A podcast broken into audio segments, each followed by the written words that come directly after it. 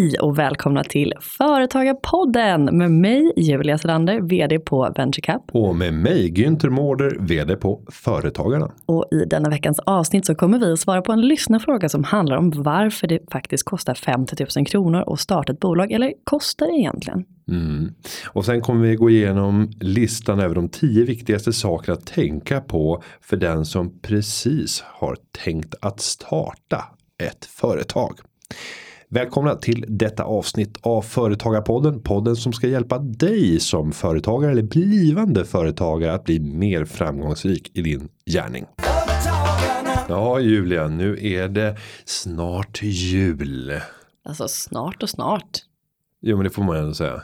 Det går i en rasande takt. Vi går snart in i väntans tider. Du vet att advent betyder väntan. Oj, mm. tack för att du lärde mig detta. Mm. I adventens tid kan man säga till någon som är gravid. Mm. Går du i adventens tid. Men du älskar jul Günther? Nej det gör jag verkligen inte. Nej.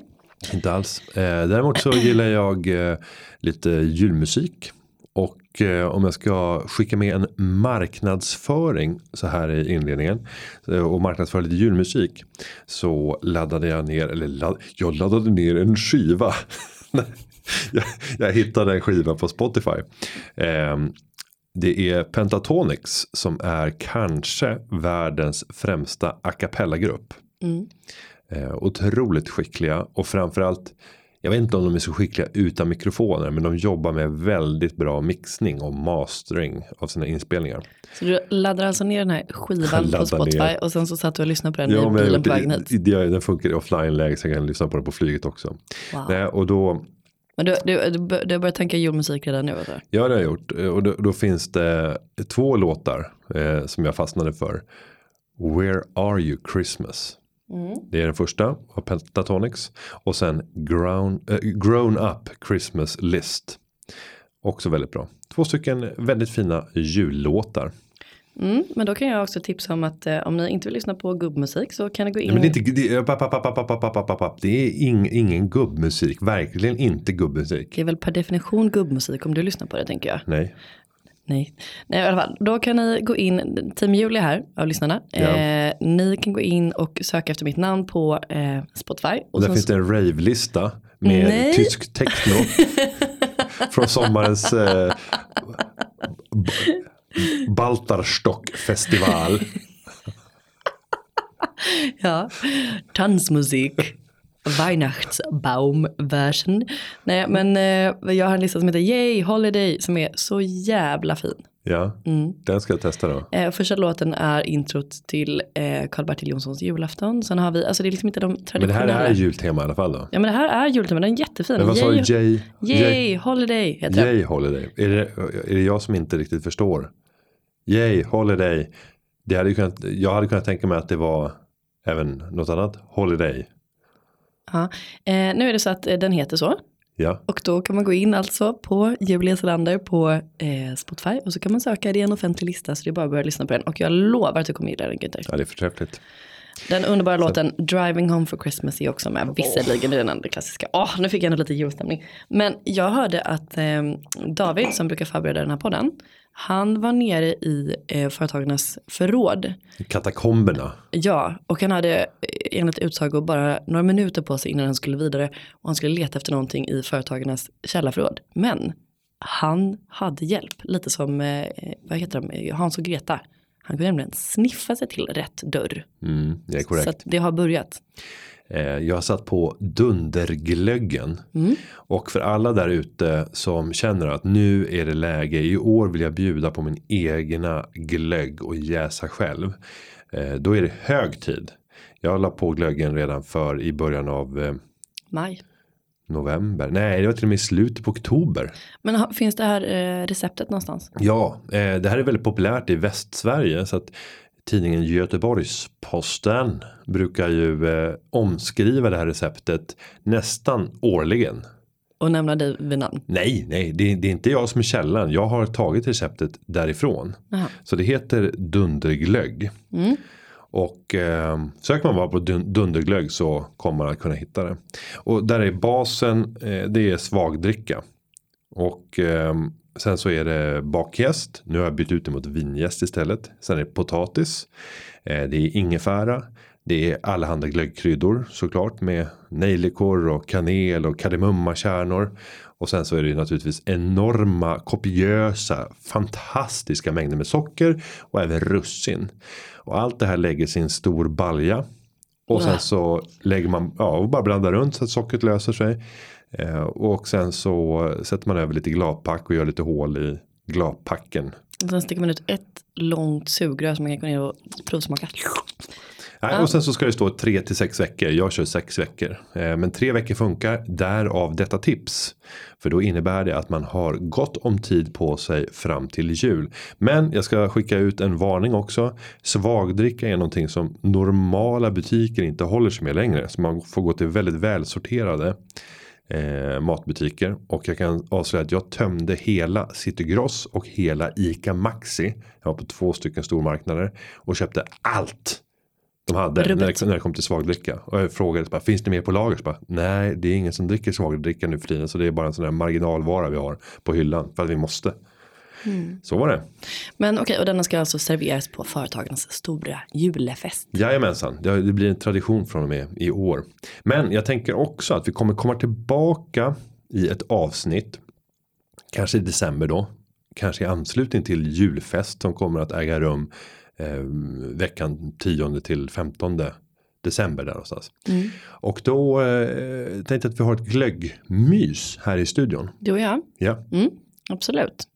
Två då kan ni var. ju, kära, kära lyssnare, ni kan förbereda speciella frågor för det avsnittet. För då kommer vi vara brutalt ärliga. Desto så, mer tiden går, desto bättre svar. Så tänker jag så här att vi kör en kvart och sen så kör vi, stänger vi av inspelningen och så dricker vi eh, glögg en halvtimme. Sen kör vi en kvart till och sen dricker vi glögg en halvtimme och sen kör vi en kvart till. Det blir ett timmeslångt avsnitt. Mm. Men det fjärde, den fjärde akten. Det är liksom en timme vara, per kvart. Ska vara olyssningsbar. För det har druckit så mycket juleglögg. Ja men det låter underbart. Det blir säkert en fröjd att lyssna till. Men vill man skicka in eh, frågor till det avsnittet eller till vilket avsnitt som helst av Företagarpodden. Hur gör man då Gitter? Jo då går man in på Instagram eller på Twitter. Och så skriver man eh, sin fråga eller sin kommentar. Eller rent av sin hyllning till oss som programledare. Mm. Och använder hashtaggen Företagarpodden med Ö.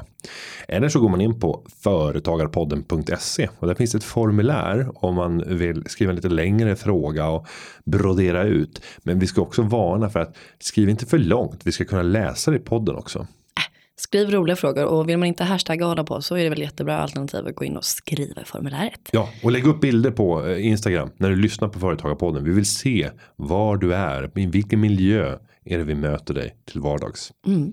Och nu tänker jag att jag, jag drar en fråga. Ja, bra. Då ska vi se, så här lyder frågan. Hej Företagarpodden. Hej. Varför, hej. Varför måste man ha 50 000 kronor i kapital om affärsidén är konsultverksamhet, till exempel apputvecklare? Det finns väl ingen anledning att ha kapital om man väljer att sälja tid.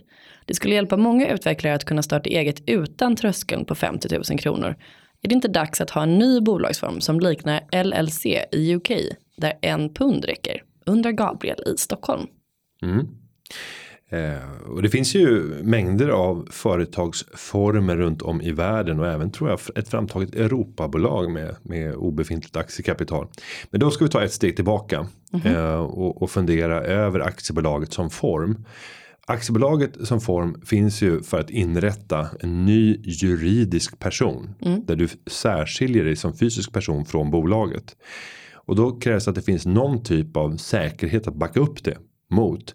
Går vi tillbaka på 90-talet, ja men då var aktiekapitalet 100 000 kronor istället. Och då ska man även betänka att eh, 100 000 kronor då var ju kanske motsvarande 250 000 kronor idag i mm. dagens penningvärde. Så att rent värdemässigt så är det ju ett mycket mindre kapital som det krävs idag än vad det gjorde på 90 och 80-talet. Billigare än någonsin.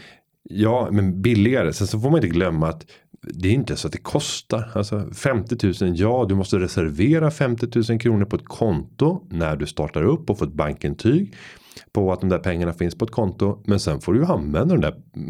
Om, om han är en apputvecklare som säljer sin tid. Jag är helt övertygad om att han kommer att behöva en datormaskin.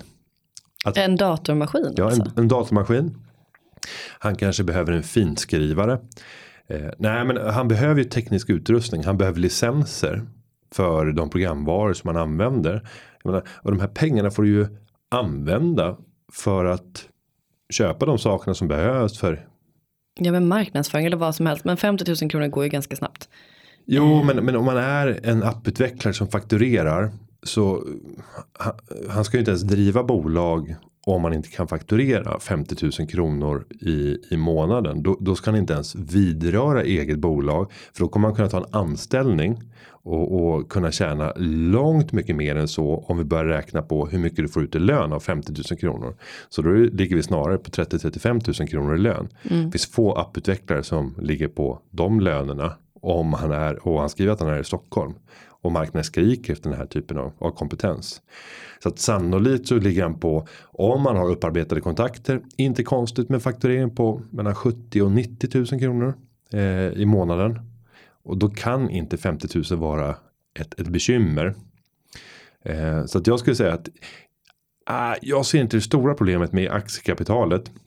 Däremot om vi drog ner det till en krona så är jag övertygad om att vi skulle få mängder av personer som startade företag som egentligen inte var lämpade att starta. Verkligen och vi skulle få en helt sjuk statistik att jämföra med hur många nystartade bolag som hände med dem. Ja, för det går alltid bara att starta upp ett, ett företag. Ja, men det finns väl mm, exakt, det har blivit mycket fiffel och båg tror jag. Men man ska kanske också läsa lite mellan raderna här som du gör. Att eh, det känns som att frågan är ställd mer från någon som tänker att de här 50 000 kronorna är en betalning för att få starta företag. Så är det ju alltså inte om man definierar det. Man Nej, kan ju du, du, ska visa, du ska visa att du alltid har 50 000 kronor. Det är ett skydd mot borgenärer.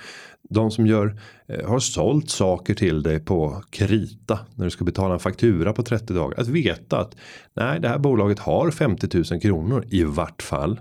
Eh, ligger man under 50 000 kronor då måste du återställa aktiekapitalet.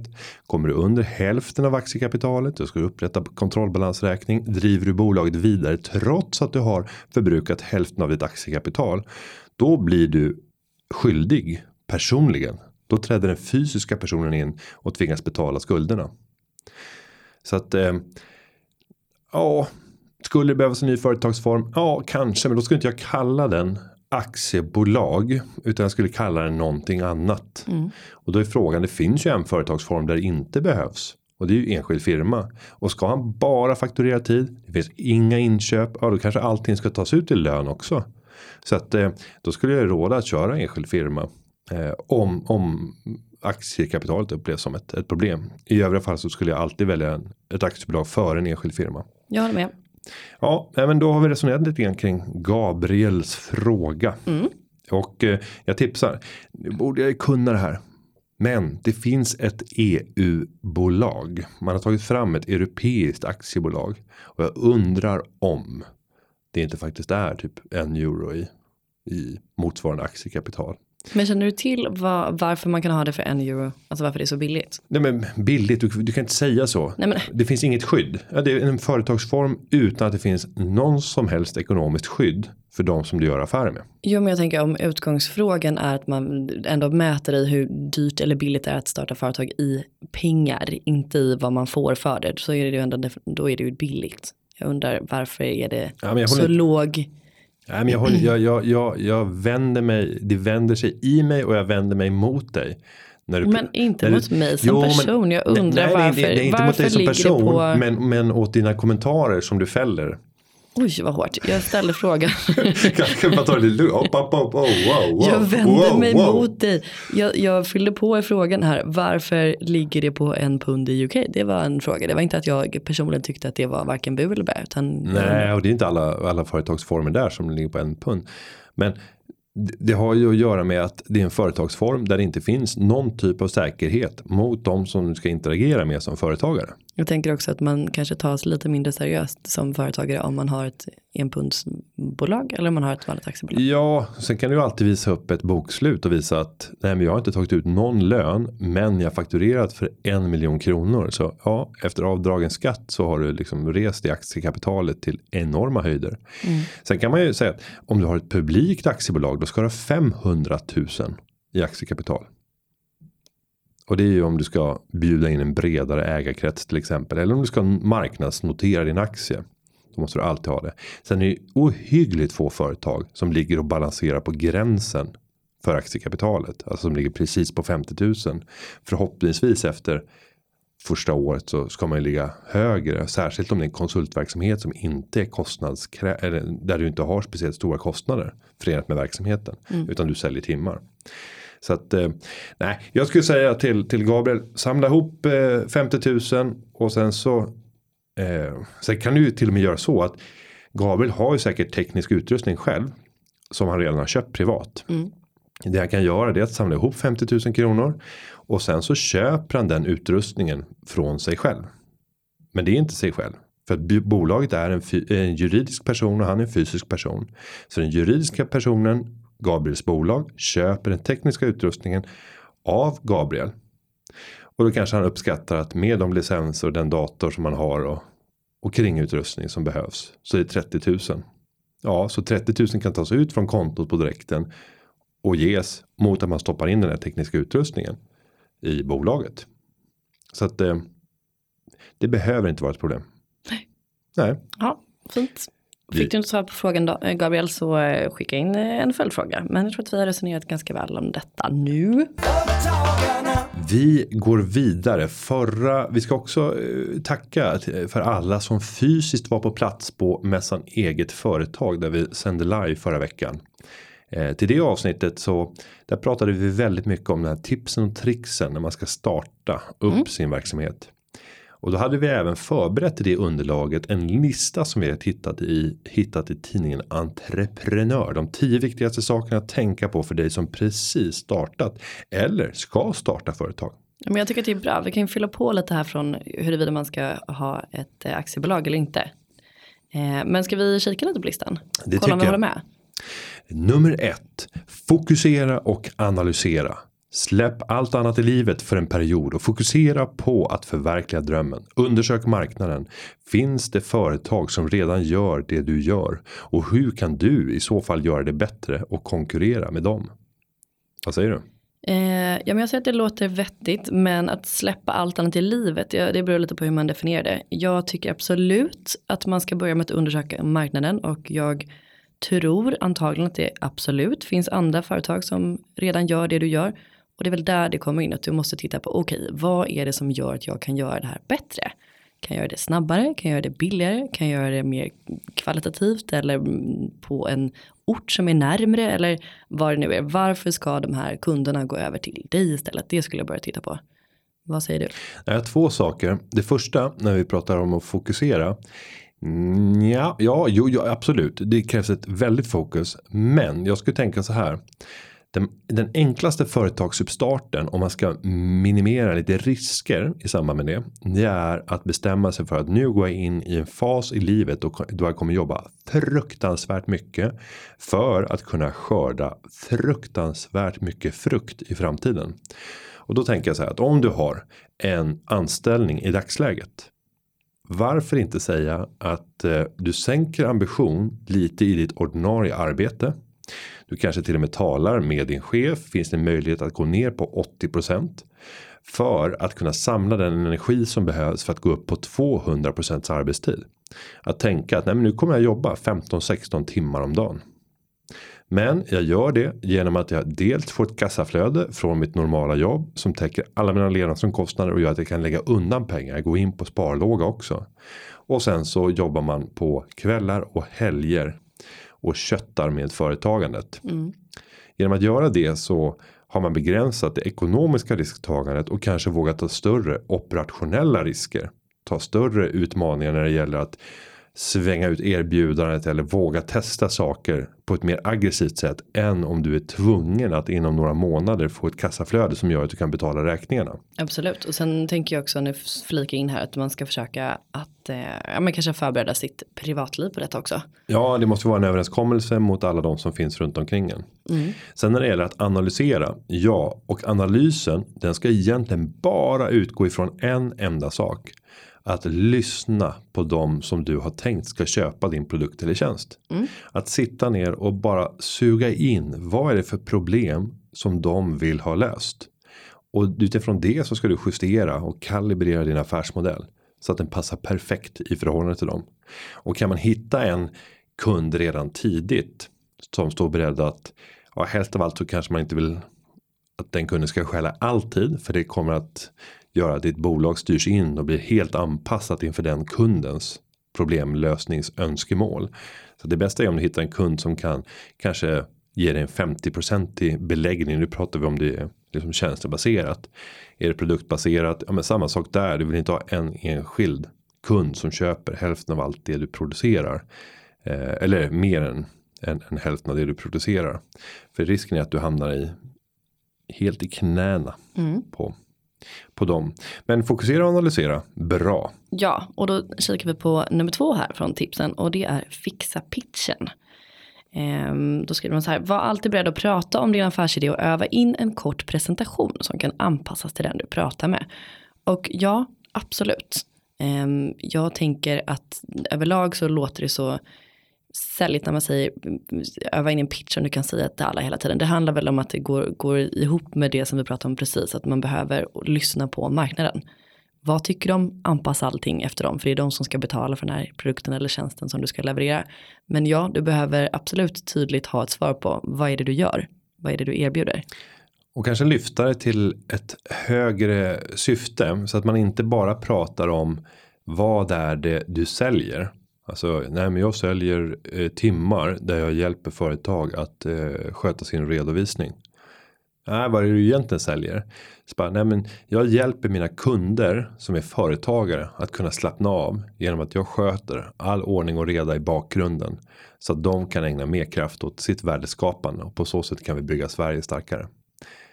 Det är ju det är ett annat sätt att säga att man säljer redovisningstimmar och ordning och reda hjälp. sätt. Nej, men, men sen får man inte vara för högtravande heller. Jag mötte eh, en företagare ute på eh, mässan eget företag. Och eh, han presenterade att jag håller på att starta en helt ny bransch. Så jag har en helt ny näringsgren. Då, och då är man ju tvungen att säga jaha, det får du berätta mer. Eh. Och i det här, nej, så bara, ja vad roligt, tack så mycket. Eh, Nej, och då berättade han att han eh, odlar eh, valnötter. Okej. Okay. För mig så förefaller det jättebra, absolut. Men för mig förefaller det inte vara att man föder en helt ny näringsgren. Och ja, jag vet att det är inte speciellt många som odlar valnötter i Sverige. Absolut, nästan allt kommer väl från Kalifornien. Va? Men eh, och han hävdade då att den svenska jorden är mer bördig för valnötter än vad jorden är i Kalifornien. Mm. Jag blir inte helt övertygad om det. För om det var på det sättet. Så hade det förmodligen sett lite annorlunda ut. Men om han kan eh, erbjuda ett underlag för detta så eh, vill man ju lyssna. Då låter det ju verkligen. Jo, Valnötter är ju sjukt dyrt. Jo, man blir lite. Nej, det är så. Nu, nu får du backa tillbaka. Det är ju sjukt dyrt om man jämför med andra typer av nötter. Jo. Cashew är dyrt, men det är inte ens en nöt. Det är en baljväxt. Visste du det? Cashewnötter Och andra saker vi ska dissekera i dagens nej, men Det är lite är... roligt. Cashewnötter är ingen nöt. För mig var det en chock när jag fick höra det. Ja, du ser ju på mig, jag är, jag är helt Va? perplex. Är det ingen nöt? Jag som alltid har trott att det är nöt, de finns ju i nötmix. Ja, men nöt och baljmix borde det heta. På tal om nötter. Ja, i alla fall. Men Apropå jag tror... fixa pitch.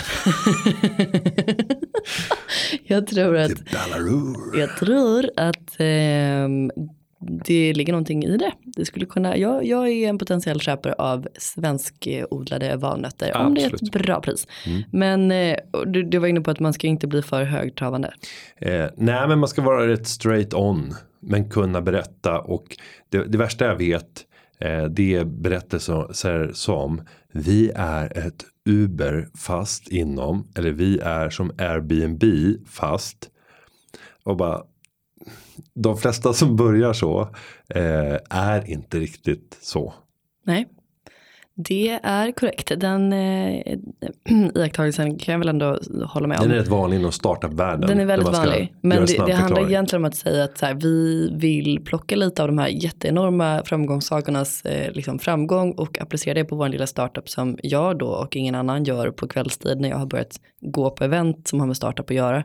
Vilket man inte heller ska nedvärdera för att man gör helt rätt. Man sonderar terrängen, man umgås med personer som gör det man har gjort, man tar rygg på dem. Så att all cred till det. Mm. Men var lite mer specifik än att säga att man är ett Airbnb. De flesta är inte det heller. Utan det går liksom inte att säga att jag odlar valnötter och så är jag ett Airbnb för valnötter. Fast inom för valnötter.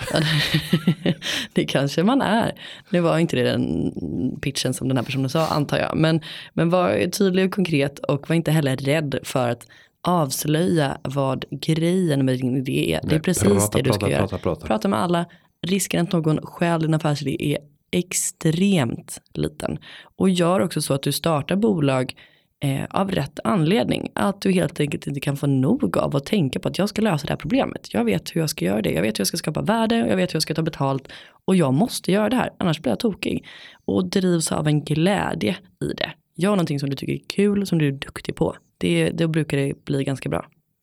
Nästa då, nummer tre, affärsmodellen. Lönsamheten är A och O.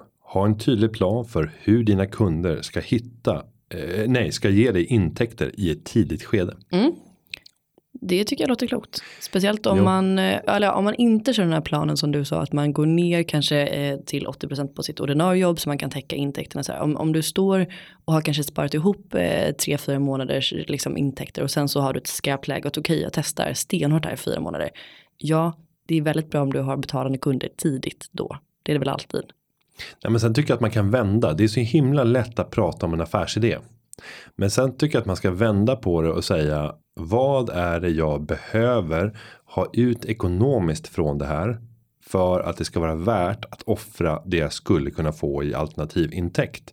Om vi bara resonerar utifrån en ekonomisk fråga och då finns det ju någon typ av miniminivå om det inte är bara helt eh, liksom som ett själabalsam eh, som man gör av ideella skäl. Men, men då, då kanske inte företag är rätt form. Så att, att man vänder på det. Så här, nu har vi pratat om den här affärsidén. Den känns jättekul, jättespännande. Jag tror att det finns ett behov av det. Okej, vad är det jag behöver? Jo, jag behöver få ut eh, 35 000 kronor. Eller jag behöver få ut 25 000 kronor efter skatt. Okej, vad behövs? Och så, så går trappan upp. 25 000 efter skatt. Vad betyder det? Att du måste ha fakturerat på månadsbasis. Vilka kostnader finns? Okej, hur mycket mer måste du då fakturera för att kunna täcka de kostnaderna? Och sen börjar man bryta ner och titta vad betyder det i antalet kunder räknat? Hur mycket måste varje snittkund köpa? När måste då den första kunden träda in? Genom att göra det här då kan man se vad måste hända redan idag. Ungefär som en säljare. Om man har ett så här mål på att ja, men jag ska sälja 200 enheter per år. Eh, och, och vissa som kommer in i sälj så märker man då att de ursäktar sig. Så bara, "Ja, vissa sålde ingenting idag. Men imorgon då tror jag att jag kan sälja dubbelt. Och så bara imorgon, ja då sålde man en. Så bara, men du skulle ju sålt fyra idag. Ja men jag kan sål- sälja mer eh, imorgon. Och så bara flyttar man fram det. Och sen att man sätter in så här skarpa varningssignaler. Där man säger att om jag inte har lyckats leverera på det här. Och då kanske ha någon vän eller någon i sin närhet. Som man ombedes, eh, som man omber ska, att ta kontakt med dig. För att stämma av hur ser det ut. Och då ska du inte kunna slingra dig. Så att man inte offrar massa tid på att testa ett erbjudande som inte verkar fungera. Nej, och jag tänker också att det här är någonting som kan kännas obehagligt om man då har det här drivet och, passionen för att men det här ska jag göra. Och så ska man göra de här sakerna som du sa nu. Att det verkar lite obehagligt. Att man tänker, men vad fasen, men det tar ju udden av allt det här roliga som man Det var ju så himla roligt när vi pratade. Nu Ja. blir det så här tråkigt när man ska titta på. Och mål och press, ja. Men eh, bra att tänka igenom det här, lägga ordentliga planer och rimliga förväntningar och inte blåsa upp sitt säljarbete heller i någonting som är helt in absurdum utan att det ska vara rimligt. Och kommer du fram till när du går igenom de här sakerna att det kan nog bli tajt. Då kan det nog bli tajt att starta det här bolaget just nu kanske. Sen, sen ska jag säga att jag har stor respekt för dem som inte gör det här. Men som bara går in med all sin passion. Och bara allt kommer att lösa sig. Bara jag levererar briljant. Och jag gör det jag älskar. och jag visar upp det mot de potentiella köparna. Eh, då kommer det lösa sig. Jag har ju mött många framgångsrika företagare som är av den inställningen och karaktären. Det finns alla typer Och det, såklart. det, det kan funka också. Men det är förenat med ett väsentligt mycket högre risktagande. Ja, men om vi går vidare då. Vänd på varje krona. I början. det här är din favoritpunkt. Får jag säga? Eh, nej, den säger jag. I början har du inte mycket pengar. Kom ihåg det och, och agera därefter. Se över dina utgifter och minimera dem nästan in absurdum. Ja, jag kan inte hålla med om någonting mer än detta. Alltså att, att säkerställa den privata ekonomin så att man känner en grundtrygghet så att du vågar ta riskerna som är nödvändiga för att lyckas med ett företagande. Det är helt avgörande och jag tror inte jag behöver kommentera mer på det här. Det, det handlar bara om att lyssna på de eh, 711 tidigare avsnitten så förstår du. Ja, då tar vi nästa. Ja, eh, bolagsform. Skapa upp ditt bol Skapa upp ditt bolag och slipa på verksamhetsbeskrivningen och tänk på om du ska ha ett AB eller en enskild firma. Ja, och då rekommenderar vi ju AB. Och om man av någon anledning inte vill starta via ett AB så kan man ju absolut börja med en enskild firma om man tycker att det känns eh, säkrare eller tryggare på något sätt. Och sen växla upp. Ja, och ett alternativ till enskild firma om man bara ska sälja tid och vill testa lite försiktigt. Det är ju egenanställning att titta på egenanställningsföretag. Då får man vara redo på att eh, ge ifrån sig 6-7% av omsättningen. Men behöver å andra sidan inte lägga några kostnader på redovisningshjälp eller fokusera på på de administrativa delarna. För det är det du egentligen köper. Exakt, och med egenanställning så menar vi det finns ju hur många olika som helst. Man ska nämna två stycken så finns det ju Cool Company och frilansfinans, det vill säga du kan fakturera men utan att ha eget bolag. Mm. Och finansieringen då? Vi har varit inne på att man ska vända på varje krona och tipset här är att planera sitt nya företag utifrån att man inte har några pengar. Om du inser att du kommer behöva ett stort kapital bara för att komma igång så är det dags att återvända då till alltså planen. Börja smått så att du kan testa i liten skala och bevisa din idé och sen tänk större. Och det är väl ett alldeles utmärkt tips. Ja, eh, och det funkar ju inte för alla eh, företagsidéer. Ibland så behövs det ju ett, ett startkapital för att överhuvudtaget kunna tränga sig in och kunna erbjuda det man vill sälja. Eh, om du tar valnöts valnötsmannen igen så är det klart att nej, det, det är inte helt snutet. Det är klart att du kan ju arre- arrendera mark. Jag var jättesjuka bilder i huvudet nu när man snyter ut valnötter ur näsan. Ja. Eh, men man kan ju arrendera mark och så köper man vadå valnötter. För det är väl själva fröna misstänker jag som man sår. Men sådd valnötter. Eh, nej men även där så det behövs ju ett, ett kapital för att komma igång. Ännu värre är det ju om du ska producera någonting själv. Ja men det här tipset är väl mer att du ska försöka hålla ner kostnaderna så mycket som du kan. Du måste såklart räkna på vad det kostar. Något kostar det. Och generella tips är svåra att applicera på specialfall såklart. Det kan ju också vara så att du behöver investera en rejäl slant.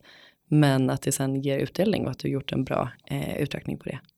Och det, den absolut vanligaste investeringen som du gör. Det är ju all tid som du lägger ner inför att du kan komma ut med ditt erbjudande. Eh, men ofta så behövs det också kapital. Men gå inte in för, i ett för tidigt skede och ta in andra ägare eller eh, att gå till banken och slösa tid om du inte är färdig med din plan. Det finns ingen kund, ingenting. Eh, det blir att lägga tid på fel saker. Då är det bättre att du ser till att bygga upp ett kapital eller se till att signa den första kunden. Så Verkligen. att, så att du har eh, mindre, mindre eller högre sannolikhet att kunna få krediter. Och när vi är inne på finansiering, gå inte heller på allting i Sveriges startup-bubbla som är att så fort någon har fått minsta lilla investering, då betyder det framgång. Utan eh, försök att vara självfinansierad, det är det absolut finaste man kan vara tycker jag. Ja, det är väldigt bra. Mm. Nummer sju, ditt eget välbefinnande. Entreprenörskap är en livsstil, hävdar många. Men det viktigaste verktyget för att nå dina mål i företaget är du själv. Vårda dig väl. Även om du kanske aldrig kommer kunna jobba 9 till 5 och älskar du ditt jobb vill du kanske inte det heller. Planera in tid för återhämtning, umgänge med vänner och familj och fysisk träning. Där blir det nej. Nej, det, Nej. Nej, men skämt åsido, ja absolut. Eh, du behöver ha disciplin både på eh, inom det som är ditt arbete och där du ska prestera. Men du behöver också vara ganska mån om dig själv för att du är den som står bakom det här bolaget såklart. Eh, men den här kommentaren om att du kommer inte kunna jobba 9 till 5. Nej, det är väldigt troligt att så inte är fallet. Och sen så har jag synpunkter på det här med fysisk träning. Alltså det, det går ofta att vansköta sin kropp eh, längre tid än man tror. Bara som ett tips. Eh, alltså om ni inte tror på det, tips. titta på mig. Ja. Eh, nej men jag, jag har ju, jag kommer ju trilla av pinn på, under dramatiska former. Mhm. Och alldeles för tidigt säkert. Eh, men min begränsade fysiska aktivitet har ju varit påtaglig. Under de senaste tio åren när jag har varit mitt uppe i, i karriären. Det är ju inte många minuter som spenderas på träning. Jag sprang visserligen eh, i eh, slutet av mars. Typ 30 mars. Eh, då sprang jag ner till tåget. Jag hade så jävla bråttom. Jag skulle till eh, Grekland. Och eh, skulle spara pengar och ta pendeltåget till, till Märsta för att sen ta bussen till Arlanda. Det är det billigaste sättet att, att ta sig till flygplatsen. Mm. Istället för att ta pendeltåget ända till Arlanda. För då får man betala en extra avgift när man kommer dit. Och att inte tala om Arlanda Express. Eller det finns inte på kartan. Eh, nej men då sprang jag. Vad då tror ni hade att jag så åker att till sprang. Arlanda? Expressen, kära vänner. Åh herregud. Ja, visst är det. Okej, så då, du, du sprang alltså senast i maj 95 där då? Nej, nej men det var, det var faktiskt 2018. Oj. Så att jag håller på och sagt. planerar. Men eh, jag däremot är i tipptopp form och det är eh, också bland annat på grund av att eh, ett stort fritidsintresse jag har det är att gå på technospelningar och då stampar man omkring där på golvet. 18 000 steg per kväll och sådär. Jättebra. Det, det, och vad har man för skor då? Är det sådana här platåskor? Mm. Får en extra tyngd där också. Ja. Otroligt, eh, otroligt eh, ja, Jag bra får, träning. jag får så mycket bilder. Eh, det tror jag säkert. Jag vill slå ett slag för välbefinnande och träning. Det är viktigt. Kroppen är eh, den enda kroppen du har. Och Mm. eh, vi kommer antagligen vara de som kommer kunna leva längre eller längst hittills. Jag, jag satsar på 150. Ja, och, Och och, Günther på och, jag, 60. och, jag, och jag slår ett slag för, för motsatsen. Misshandla din kropp och fokusera på det som, På det som är viktigt som är. Då behöver du inte lika mycket pension. Och sen kan man säga så här. Om man ska köra lite Trump argumentation. Så är det så här. Men vänta nu. Vi har aldrig varit så feta i världen. Men detta kompenseras av att vi lever allt längre. Så bara, hmm. Tror inte att det är så ett jättestort problem att folk är feta. Okej, men lite Trump-argumentation är alltid fräscht. Jag eh, säger tvärt emot, vårda Ja. din kropp och själ, må bra och må även bra i ditt företag. Ja, jag delar ditt. Och då kommer vi in på Julia. nummer åtta, självinsikt. Ja, men Vad- den har inte dåligt någon brist på. Hittills i det här avsnittet. Nej, jag sa ingenting. Det var Nej. du som tog åt dig nu. Ja. Eh, var självkritisk om dina svagheter och samtidigt kaxig med dina styrkor. På så sätt kan du fokusera på det du är bäst på och överlåta det du kan mindre bra till leverantörer eller samarbetspartners. Eller kollegor ska man väl säga.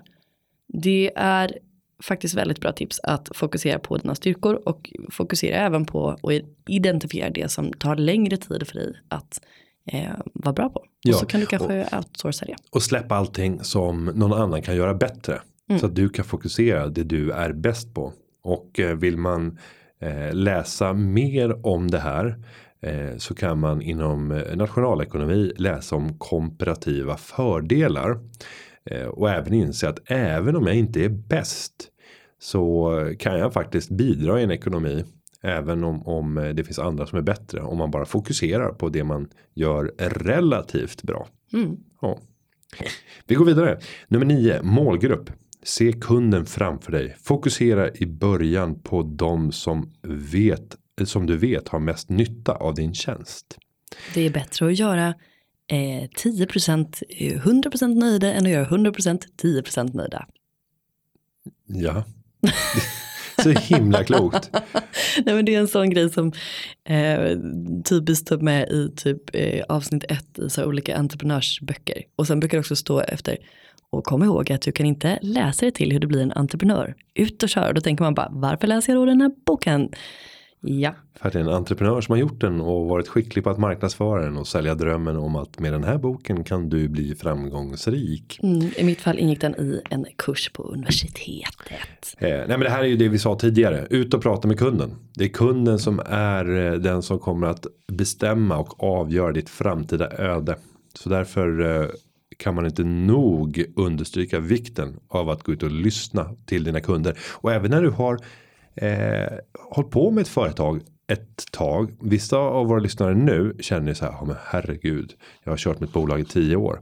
Men gör en halvhalt där du säger så här, nej, men nu så ska jag frigöra en hel vecka. Så nu jobbar jag stenhårt inför den veckan och sen bokar jag extra tid veckan efter för att ta igen det jag eventuellt har missat.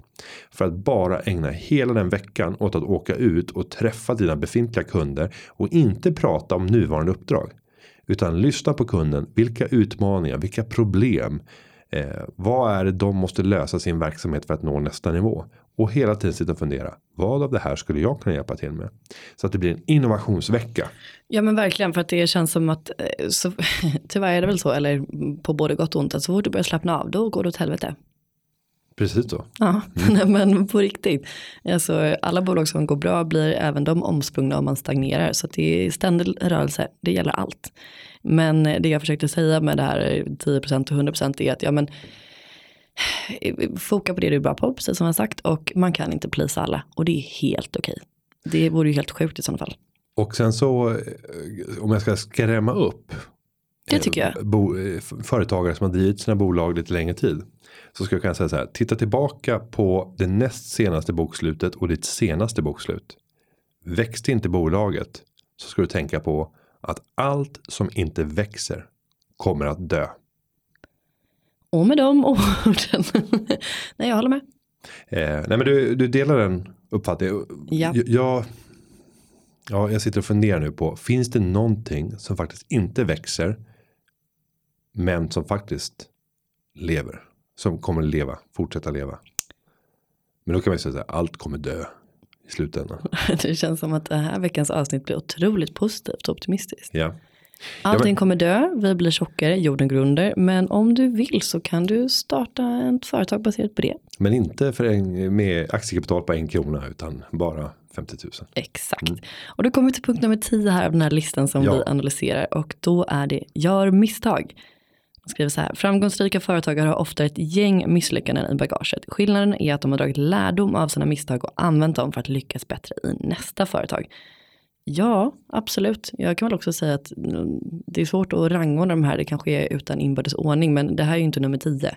Gör misstag och gör dem gärna i början. Gör dem gärna i liten skala. Testa så mycket som Fail möjligt. fast, fail forward. Yes. Eh, nej men det, det, så är det ju. Mm. Eh, jag, jag, eh, jag hade ju kunnat gett upp fullständigt efter mitt första företagsförsök vid 18 års ålder. Men eh, jag lärde mig en hel del.